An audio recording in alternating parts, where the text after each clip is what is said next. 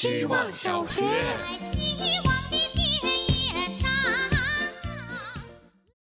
大家好，我是小呼呼。今天的作业是上周三要写命题作业时冒出的点。看到中二怪发了作业在群里，突然想起我进希望小学是受他的影响，是听到他在播客里提及近况，说到好玩的事情，便暗自记下。后续的故事就是我本人呼呼顺利的入学希望小学零四班，在零四班里收获快乐，结交朋友，看大家闪闪发光有意思的想法和感受同学们的日常，以及每天爆炸的群消息。想到这些，不仅点开了二怪的头像，下面有添加好友的。选项，但迟迟没有点击。贸然加好友，就像不懂礼貌，随便敲人家的门。转去看了看他最近的微博，记得他说过，喜欢什么就要大声说出来，要让对方知道，哪怕是分量很轻的一句话，对对方是一种鼓励。自那之后，就不吝啬的开始各种表达。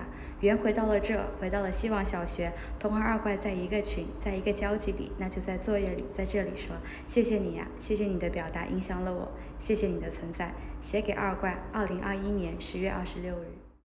希望小学。大家好，这是小 A。工位、厕所、会议室。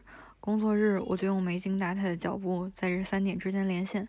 说的好听点儿，这个区域是我的思想冲击三角洲，希望通过在这片土地里来来回回的公众收获点结果。但实际上，大多数时间我都没啥让自己满意的产出，甚至有时候脑袋会麻木到失去判断能力，留号、错位，这就导致生产垃圾的时候，我可能不在卫生间，而在会议室。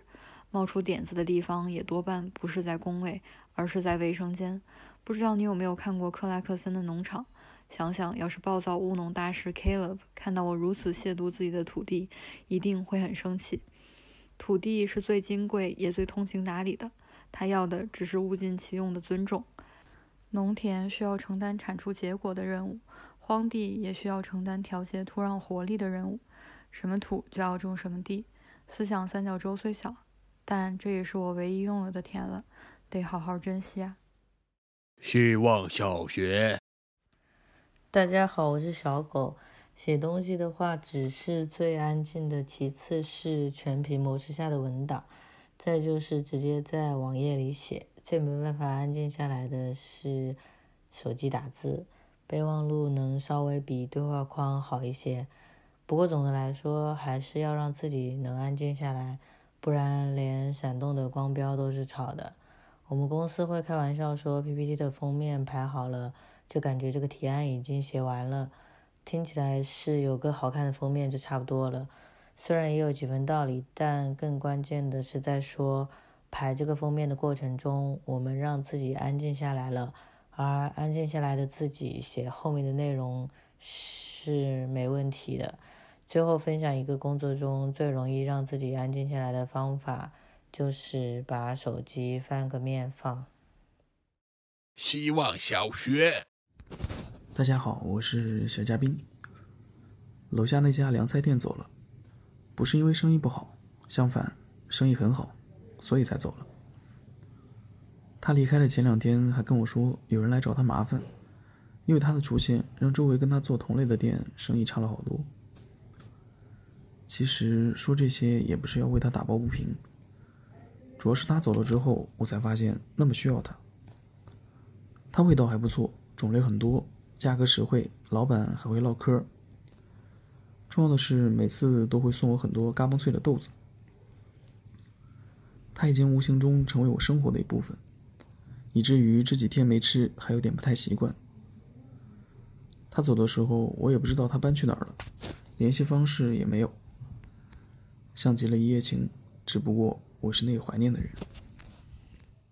希望小学，大家好，我是小 A B C D E F G。今天想写宜家。周末陪女朋友在家里接收宜家的送货，然后安装。